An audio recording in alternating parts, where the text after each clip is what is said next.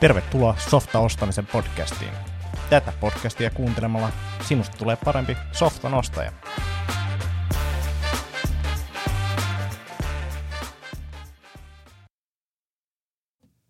Tervetuloa Softa ostamisen podcastiin. Mun nimi on Antti Akonniemi ja tässä pöydän tuolla, toisella puolella, tuolla puolen istuu Simo Virtanen. Moikka. Hei Antti. Tänään puhutaan ketteristä tiimeistä ja mä ajattelin kertoa tähän tämmöisen tarinan vanhasta historiastani, mm, tai historia varmaan aina vanhaa jossain määrin. Ää, 2000-luvun alusta olin konsulttina, sanotaan nyt kansainvälisen, suomalaisen, mutta kansainvälisillä markkinoilla toimivan matkapuhelin valmistajan projektissa, jossa tehtiin kilpailevaa musiikkipalvelua tällaiselle Applen iTunes-palvelulle ja mä muistan tämän projektin tosi tarkkaan. Siellä oli, siellä oli useampia tämmöisiä yrityksiä tehdä vastaava palvelu ja olin muutamassa mukana, mutta sitten tuli tämä, että no niin, nyt tehdään maailmanluokan musiikkipalvelu.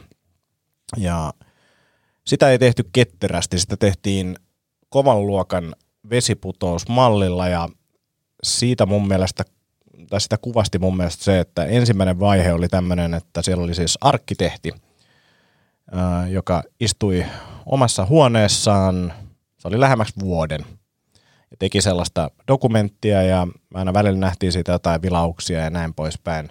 Mutta se oli tosi tekninen dokumentti, missä käytännössä käytiin läpi sitä, että miten musiikkitiedostoja voidaan turvallisesti myydä ihmisille ja ää, pitää niin kuin tekijänoikeudet hyvin, hyvin, hyvin tota hallussa ja näin poispäin. Ja vuosi meni, sitten oli tämä arkkitehtuuri oli valmis ja sitten alettiin suunnittelemaan palvelua, että miltä se voisi näyttää ja siinä vaiheessa maailma oli tietenkin muuttunut jo jonkin verran, koska tota, tavallaan se digitaalinen kehitys tuossa kuplan, kuplan aikana niin kiihtyi ja kiihtyi. Maailma muuttui tosi paljon, mutta silti oltiin niin kuin, pysyttiin siinä arkkitehdin suunnitelmassa, että tämä on edelleen hyvä, hyvä näkemys tästä näin ja aletaan tekemään sitä ja sit siinä vaiheessa, kun alkoi niinku käyttöliittymästä näkeen ensimmäisiä osia, niin sitten alettiin tajua, että, että ensinnäkin olisi ehkä pitänyt lähteä jotenkin kuluttajalähtöisemmin liikkeelle ja miettiä, mitä täköhän ongelmia näissä nykyisissä palveluissa on, versus se, että lähdetään tietoturva tai niin kuin tällaisista copyright-jutuista liikenteeseen, jotka ei peruskuluttajaa välttämättä ihan hirveästi kiinnosta ja vaikka ne ehkä iTunesilla on tosi hyvin hoidettu, niin se ei ole kuitenkaan välttämättä se niin kuin palvelun menestyksen syy. Ja sitten alettiin huomaamaan, että okei, eihän nämä käyttöliittymät nyt oikein sovikkaan tähän arkkitehtuuriin, mitä oltiin mietitty ja eikä tämä käyttöliittymäkään nyt oikein, sitten kun alettiin tähän arkkitehtuuriin sitä laittaa, niin ei, ei, tämä ei ole niin hyvä ja tämä ei tule toimii ja yritettiin silti vängätä sitä eteenpäin ja en mä muista kauan tämä projekti kesti, sanotaan puolitoista vuotta, kaksi vuotta, ja sitten me vaan todettiin, että ei, tää, ei, ei tässä ole mitään järkeä, että lopetetaan tämä. Ja mitä ei julkaistu vai? Mitään ei julkaistu, ja tota, tai no julkaistiin, meillä oli hieno arkkitehtuuridokumentti, että, että se, oli, se oli muutamat käyttöliittymän raapasut, Ihan. mutta siis se oli siis niin kuin hyvin pian siinä vaiheessä, kun alettiin niitä käyttöliittymiä piirtää, niin tajuttiin, että tämä projekti ei, ei tule tota, toimimaan. Hmm. Ja toisia esimerkkejä on myös tällaisia, että, että, että niin kun ollaan lähdetty tekemään vuoden projektia, päätetään mitä tehdään, tehdään vuoden projekti, julkaistaan tai jotain, että asiakkaat ei halua tätä. Ja mun mielestä tämä on, on typerää, tämä on ajan hukkaa ja mm, vaikka meillä olisi vahva visio, niin nykyaikana niin maailma saattaa muuttua. Että vaikka meillä olisi kuinka niin kuin oikea visio, niin maailma saattaa mu- muuttua, kuten me aikaisemmissa podcasteissa olemme myös puhuneet. Sitten tätä äh, vastaava voima on, on sitten ketterä kehittäminen ja ketterät tiimit, niin Simo, sä oot ensinnäkin Scrum Master. Itsekin olen se joskus koulutuksen käynyt, mutta sertifikaatti on varmaan vanhentunut jo vuosikymmen sitten. Mm. Miten sä määrittelisit ketterän kehittämisen tai ketterät tiimit? Joo, ja mun mielestä oli mielenkiintoista sanoa tuossa siitä visiosta ja näin, että, että no mä tähän niin kuin justin väliin sanoin, että kyllä niin kuin visio, visiohan voi olla hyvinkin kiinteä myös ketterissä. Kyllä. Ketterässä tekemisessä, äh, mutta se, että mitä sillä ketteryydellä pyritään tekemään ja mitä ne ketterät tiimit tekee, on se, että ei tosiaan ole siitä niin kuin koko speksausta alkuun tehty, vaan tarkastellaan nimenomaan sitä, että mikä se visio ja mikä se arvo on, mitä pyritään tuottaa. Ja pyritään mahdollisimman tehokkaasti tuottamaan sen arvo. Mm. Keskitytään niihin tärkeisiin prioriteetteihin, jotka tuottaa sen arvon sen sijaan, että lähdetään tekemään vähän niin kuin kaikkea just niin tämmöisellä vuoden aikasyklillä ja sitten julkaistaan se koko, koko roska, vaan että lähdetään, että priorisoidaan sen mukaan, mikä tuottaa eniten arvoa, pyritään tuottamaan sitä arvoa tasaisella tahdilla – ja sen tasaisen tahdin mahdollistaa sen, että, että tämä ketterä tiimi, niin sen annetaan oikeasti muodostua. Sulla oikeasti on tiimi, joka työskentelee yhdessä ja jolla on tasaiset resurssit myös, että pystytään luomaan ennakoitavuutta siihen ketterään tekemiseen. Ja, ja sitten on myös juurikin tämä, että mikä mahdollistaa sen priorisoinnin, niin jatkuvaa validointia, eli pyritään julkaisemaan mahdollisimman usein – mahdollisimman pienissä paloissa tämmöistä niin kuin minimum viable productia, eli, eli sitä pienintä mahdollista niin kuin validoitavaa ää, niin kuin, ja, ja tuotteistettavaa osaa pyritään saamaan niin kuin käyttöön ja, ja testaamaan ja, ja saadaan sitä palautetta ja opitaan sitä myötä. Eli tähän ketterässä kehittämisessähän ja ketterissä tiimeissä tämä oppiminen ja, ja aina niin kuin jatkuva mukautuminen kulloinkin vallitsevaan tilanteeseen on, on semmoinen tärkein, tärkeimpiä asioita, mitä siinä huomioidaan. Jaan tässä oivalluksen. Ää, aloin miettimään esimerkkejä siihen, että mihin niin kuin, missä ei välttämättä tarvita ketterää kehittämistä. Ja aloin miettiä, että mikä olisi niin semmoinen yksinkertaisin mahdollinen esimerkki, missä ei tarvita ketterää kehittämistä, vaan vesiputosmalli toimii ja aloin miettiä jotain niin kuin haarukan valmistamista, mutta kyse ei ole silloin kehittämisestä, kyse on valmistamisesta. Mm. Meillä on tiettyjä juttuja, niin kuin esimerkiksi hirsimökki, on enemmän ehkä valmistamista, jos, jos se niin kuin löytyy valmis pohjapiirros, mikä niin kuin sulle sopii tämä malli, niin silloin on kyse valmistamisesta ja sielläkin on tiettyjä heittoja ja arviot saattaa elää ja saattaa olla, että, että vaikka sää on niin kuin se muuttuva tekijä siinä, mm. mutta tota, sitten kun aletaan luomaan jotain uutta, niin sitten aletaan puhumaan kehittämisestä ja myös tuommoiset niin talohankkeet saattaa, rakennushankkeet saattaa olla sellaisia, jos on niin kuin riittävän isosta asiasta kyse, mitä ei olla täsmälleen samanlaista tehty aikaisemmin, niin siellä saattaa tulla yllätyksiä, jotka sitten tota, vaikuttaa erilaisiin asioihin. Kyllä, juurikin siinä suunnitteluvaiheessa, jos vaikka tarkastellaan, että minkälaisia, että meillä on, meillä on vaikka pohditaan sitä, että minkälaisia tilauksia tehdään, että meillä tulee jonkinlaiset tietyn, tietyn materiaalin rakenteet, ja sitten todetaankin, ettei niitä saada, tai sitten huomataan, että se niin kuin – investointi ei oikeastaan tule takaisin, että se ROI on liian matala, kun se saattaa se materiaali olla liian kallista ja jälleen muokataan sitä, että miten tehdään. Eli tämmöisessä suunnittelu- ja vaiheessa niin esimerkiksi tuommoisessa varmasti on niin ketterille menetelmille paikkansa. Tämä oli mielenkiintoinen. Äh, juttelin ja näin heidän esityksensä Haahtela, yritys, joka on siis rakennusalan yrityksiä, niin he on rakentanut tämmöisen tekoälypohjaisen – ää, päätöstyökalun, niin kuin tukee päätöksiä kertomalla, että, että jos valitaan, jos päätät näin, niin todennäköisesti käy näin. Eli sulla on tekoäly kertomassa tavallaan, mitä sun päätöksistä tapahtuu. Ja tämä oli tosi mielenkiintoinen. Ensinnäkin on rakentanut sitä jostain 2002 asti, e, e, että dataa on tosi paljon. Ja he sanoivat, että normi rakennusurakassa, niin budjetti elää plus miinus 30 pinnaa. Mm. Se on niin kuin se, mitä siellä saattaa niin kuin tapahtua heilahduksia. Sitten kun ne alkoi käyttää tätä tekoälypohjasta päätöstenteko tukivälinettä, ja, ja täällä oli joku kolme kirjaiminen hieno, hieno nimi, mutta sen, sen mä olin unohtanut, mutta nämä luvut jäi mieleen, niin se haitarit lippu kolmeen viiva neljään prosenttiin. Mm-hmm. Se on aika iso ero, ja sitten mä just juttelin sitä, että ää, ja mihin se perustuu ja näin poispäin. Periaatteessa softassakin olisi mahdollista mennä tuohon suuntaan, mutta sitten siinä on ehkä se, että nämä päätökset on ymmärtääkseni aika ison tai korkean tason päätöksiä, että sitten mihin ehkä itse kaipaisi enemmän olisi just niin kuin kehittäjille tällaisia niin kuin arviointityökaluja ja muita, mitkä niin kuin tekoälypohjaisia. Että tavallaan, että, että, että sä oot arvioinut, että tähän menee vaikka viisi päivää, mm nyt sä oot aikaisemminkin arvioinut sen väärin. niin, että tässä on tämä oikea luku, että käytä tätä tällä kertaa, katsotaan miten se menee. Tai jotain tämmöistä, niin kuin jotain tommosia tuki, tukijuttuja ehkä, ehkä tota, olisi kiva nähdä myös softapuolellakin, mutta sitten siitä päästään niin oikeastaan siihen, että kun niitä ei ole, ja todennäköisesti on jopa parempi vaihtoehto tämä, mihin ollaan menossa, niin on se, että sulla on tiimi ympärillä, kenen kanssa tätä tehdään, ja mm. peilataan niitä ratkaisuja, ja sä saat sitä tukea, ja myös niin kuin varmasti kritiikkiä siitä, tai niin kuin haastetaan niitä sun arvioita tai näkemyksiä ylipäänsä, niin, niin, niin tiimityöskentely on niin kuin todella tärkeää. Ja, ja juurikin se, että miten, jos vaikka ajatellaan semmoista, tulee tähän arviointiin, että miten vesiputousmalli arvioidaan, niin se on sillä, että koko se könttä mm. ja heitetään sille hihasta joku arvio, ja niinhän se onkin. Niin kuin, että hiha-arvioitahan ne on myös ketterässä kehittämisessä, mutta se, mitä se hyvä, hyvä niin kuin fiksu tiimi tekee, on se, että se, se kehittäjä, kehittäjä alkaa niin kuin skouppaamaan sitä, että hei, että – että mä en tiedä vielä, että mitä tämä koko niin kuin, ominaisuus vaikka on. Mutta mitä jos me tehdään, että mä tiedän jo, että miten tämä yksi osa tehdään, että me voidaan julkaista ja saada niin kuin testi ensimmäiset käyttäjät tähän ja että saadaan tämä loma, että ajatellaan, että vaikka se on tiedon syöttöön pohjautuva ominaisuus, mm.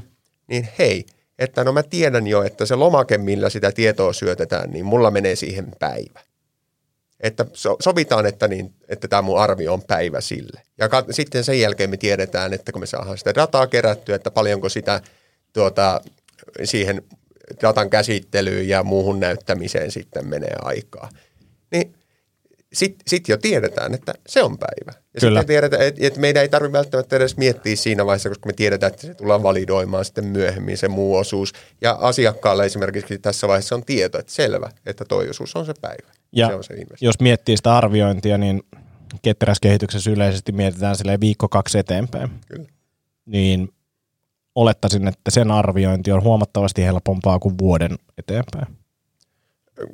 Sehän se on justi, että, että kun, kun tosiaan suunnitellaan sitä, sitä polkua, se pari sprinttiä, joka nyt voi olla just, että sprintti vaikka kestää kaksi, kaksi viikkoa, niin meillä on sellainen ihan hyvä näkyvyys se niin kuin kuukauden eteenpäin ja sitten se hämärtyy, eikä siihen kannata laittaa paukkuja. Mm. Se on hukkaan menevää aikaa miettiä kuukautta tai sanotaan, että kaksi kuukautta liikaa eteenpäin, että ylätasolla tiedetään, että mitä arvoa me halutaan tuottaa. Ja tässä ehkä meneekin se, että missä on ensimmäisiä tämmöisiä väärinkäsityksiä tämän niin kuin ketterän kehittämisen osalta on se, että kaikki niin kuin tosiaan arvioidaan ja kaikki niin kuin roadmapit on todella kirkkaita ketterässä kehittämisessä tai että, tai että milloin siihen tavallaan tullaan siihen, että milloin asioita arvioidaan. Mm. Ja kun se arvioinnihan pitäisi olla jatkuvaa. Kyllä. Ja siihen pitäisi myös ottaa, ottaa huomioon, että siihen tarvitaan aikaa. Ja, ja jossain, jossain tämmöisessä ole, on tullut vastaan, ä, asiakkailla on semmoinen käsitys vaikka, että se arviointi on myyntityötä meille. Mutta ei, se on työskentelyn väline. Mm. Että et, et ei ole, että eihän tämä arviointi teiltä maksa mitään, koska arviointi on se, että te teette meille tarjouksen, kun te annatte arvion. Mm. Mutta mut se on niinku semmoinen omituinen, omituinen ajattelu, koska meidän täytyy pystyä asiakkaan kanssa se yhdessä määrittelee, että mikä se on se, mitä me tehdään. Ja, ja siinä on mun mielestä tärkeää sitten se, että, että, että aletaan miettimään enemmänkin softakehitystä investointina. Ää, meillä on tietty summa rahaa, mikä me voidaan käyttää tähän. Ja sitten kun näistä aletaan puhua avoimesti, niin sen sijaan, että kysytään esimerkiksi, että ää, meillä on vaikka toimisto, mihin pitää vaihtaa ovet, niin me voidaan, niin kuin, että et oven implementointi, oven kiinnitys tai niin kuin oven vaihto esimerkiksi, niin, niin, niin siinäkin on niin kuin jo tulkintaa, että, että riippuu vähän, miten, miten niin kuin, mitkä ne tarpeet on. E, esimerkiksi se, että jos nyt ei vielä tarvitse ovia käyttää, mutta ne laitetaan paikalle, me voidaan ottaa valokuvat, niin se on halvempaa. Samoin softakehityksessä, että meillä pitää olla tiettyjä juttuja, jotka näyttää siltä, että ne on siellä tai ne toimii sillä pienimmällä mahdollisella effortilla, niin se on halvempaa. Voi olla, että, että, ei, niin kuin, että meillä on budjetti tietynlainen, niin ei ole järkeä nyt laittaa niitä ovia kunnolla kiinni, että laitetaan ne vain nojaan tuohon noin oviaukkoon, otetaan valokuvat ja vaikka fotaroidaan siitä vähän jotain pois. Se on tällä hetkellä niin kuin kaikista järkevintä meidän rahan käyttöä. Ja, ja sitten myöhemmin voi olla sillä, että no niin, nyt me saatiin tämä vuokralainen, niin eiköhän pultata ovet kiinni kunnolla. Joo, niin, joo, justiin tämä, että mulla ajatus vähän niin kuin katkesi tuossa, että mikä on se justiin asia, missä se väärinkäsitys tulee, ja se on se, että kun me vaikka katsotaan sitä meidän roadmappia sinne kuukauden kahden päähän, niin siellä, siellä meillä pitäisi olla oikeasti ehkä se just, just tämä visio ja se arvo, mitä me halutaan tuottaa. Niin kuin tuossa sanoit, että mitä, jos meidän tehtävä on vaan li, laittaa ne ovet, mm. niin eihän se, niin kuin, että me, me saatetaan laittaa ne ihan väärin ne ovet, jos me ei ymmärretä, että mitä arvoa niiden ovien tulee siinä tuottaa. Ja, ja tämä on y, yksi sellainen ongelmallinen tilanne, että usein nämä meidän niin kuin, toimeksiannot on semmoisia list, pitkiä listoja ominaisuuksia. Ja sitten kun aletaan kysymään, että no miksi me tämä tehdään, niin on vähän sillä että no pahin, pahin vastaus on, että meidän ohjausryhmä on ilmoittanut, että näin pitää tehdä. Mm. joka on sillä täysin katastrofaalinen, koska se kertoo siitä, että ei ole yhtä tuoteomistajaa siinä or, asiakasorganisaatiossa, joka tekee viimeisen päätöksen, vaan tämä on aina niin kuin jonkinlainen konklaavi, joka tekee päätöksiä. Ja kauniisti sanottuna siitä ei tule hevon helvettiäkään, että se, se homma hidastuu ihan mielettömästi, koska kaikki päätökset pitää käydä jonkun niin kuin ohjausryhmän läpi.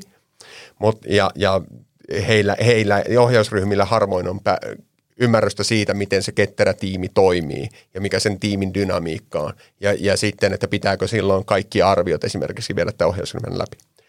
Mutta, mutta se just, että minkälaisilla mittareilla me ollaan jotain kehittämässä – ja, ja se on yllättävän vaikea saada. Niin kuin hyvissäkin ä, projekteissa on, ei ole oikein saatu semmoista niin kuin hyvää KPItä, että, mi, okay, että millä me mitataan, että tätä nyt kannattaa tehdä. Mm. Et, että me voidaan rakentaa se pienin mahdollinen juttu ensin ja, ja luoda se paras mahdollinen arvo. Ei oikein tiedetä, että, että paljonko te odotatte tälle käyttäjille. No ei me tiedetä.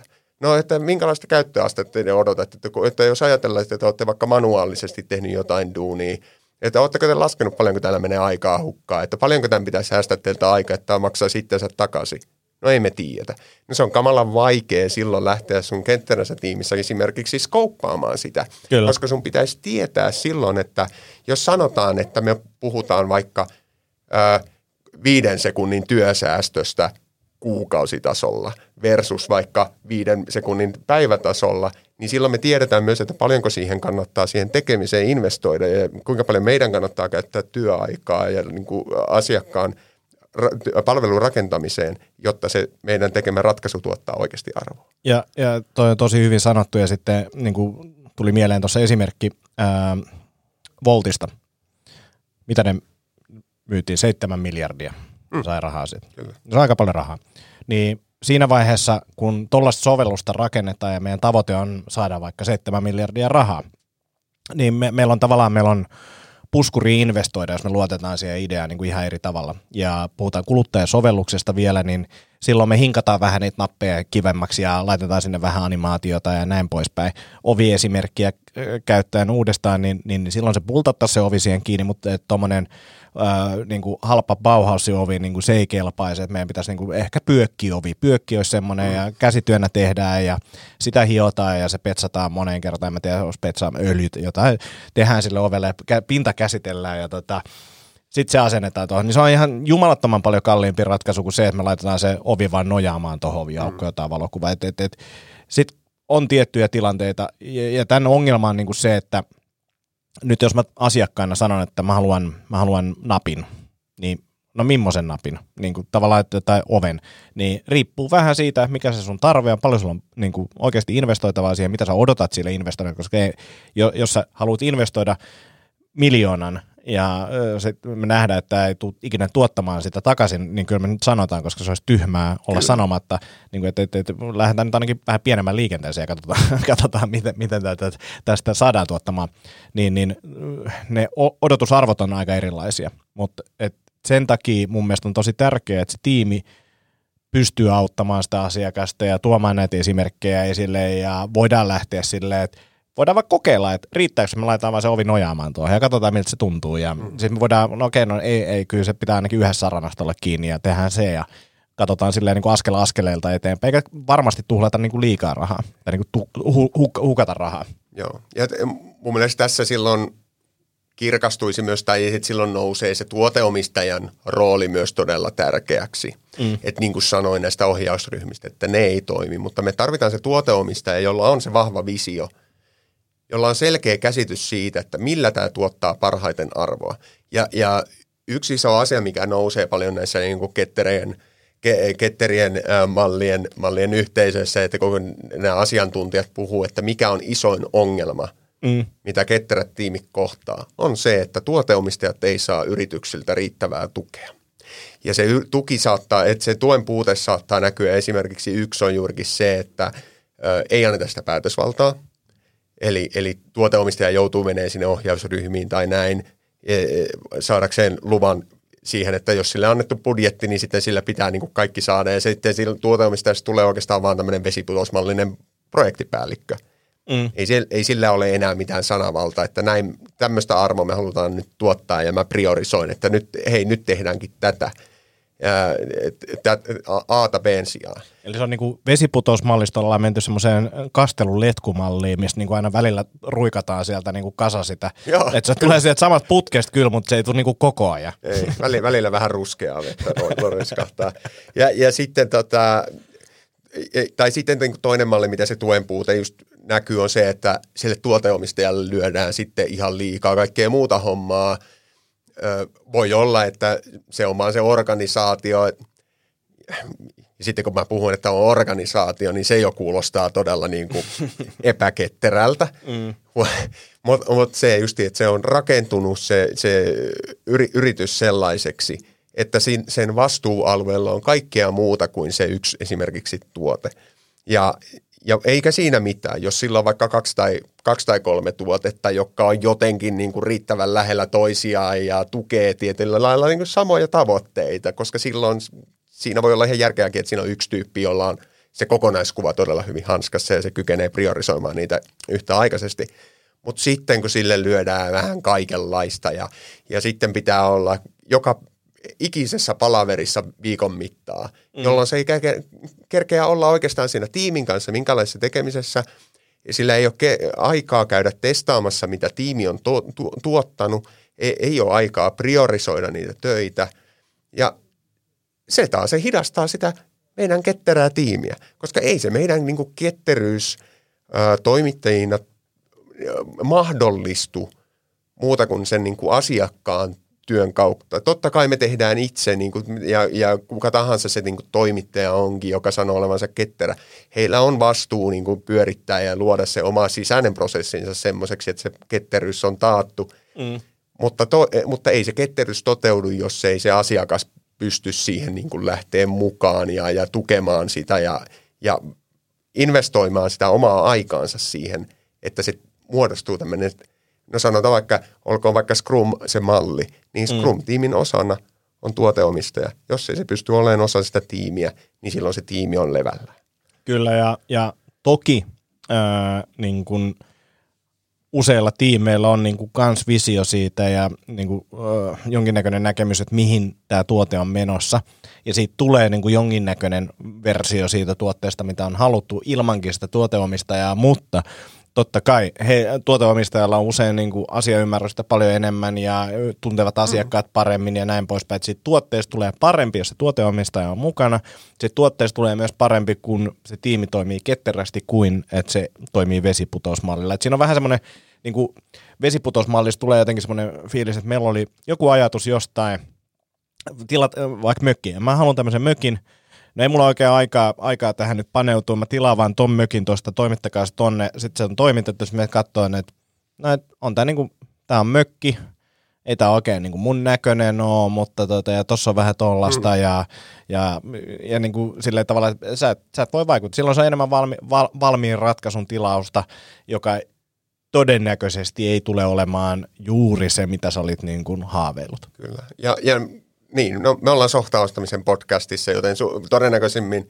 meidän kuuntelijat on ostamassa esimerkiksi justiin konsulti- konsulttiyritykseltä sitä tekijäporukkaa. Ja mä oon miettinyt sitä, että miten me niinku voidaan niin palvella tämmöisessä tilanteessa, jos sillä tuoteomistajalla ei ole aikaa. Ja sitten on vähän, että no enpä mä viitti mennä sinne asiakasyritykseen sen tuoteomistajan ohi mm. keskustelen sinne käyttäjille, koska se on sitten kuitenkin laskut tulee sitten sen tuote, tuoteomistajan nimen viitteellä. Eli, eli oikeastaan niin siinä, silloin täytyisi antaa sille tiimille se mandaatti esimerkiksi kerätä sitä Kyllä. asiaosaamista, koska me tullaan vähän semmoiseen, me törmätään seinään, kun ne, eihän meillä, ei, ei sillä konsulttitalolla todennäköisemmin sillä ei ole sitä organisaation syväosaamista, sillä ei ole sun niin kuin yrityksen niitä verkostoja välttämättä, ei niitä samoja verkostoja. Ja juurikin se justiin se visio, jos mm. näin. Että sä et voi sitä vaan ulkoistaa sitä sun yrityksen visiota täysin, kuin antamalla mahdollisesti todella vapaan mandaatin. Mutta sitten se maksaa, koska sitä selvitystyötä kanssa niin kuin tulee lisää. Se ei välttämättä ole huono juttu. Ei, ei ja sitten taas niin kuin tavallaan, että kyse ei ole myöskään siitä, että tämä tuoteomistaja on niin kuin jotenkin yksin ja että, että tässä nyt hänen täytyy kaikki kertoa ja miettiä, vaan se on yhteistyötä, tiimi taas, mitä tiimi tuo siihen pöytään, on sitten se, että mikä on mahdollista, mikä on järkevää teknologisesti ja mikä niin kuin on todennäköisesti toimiva ratkaisu.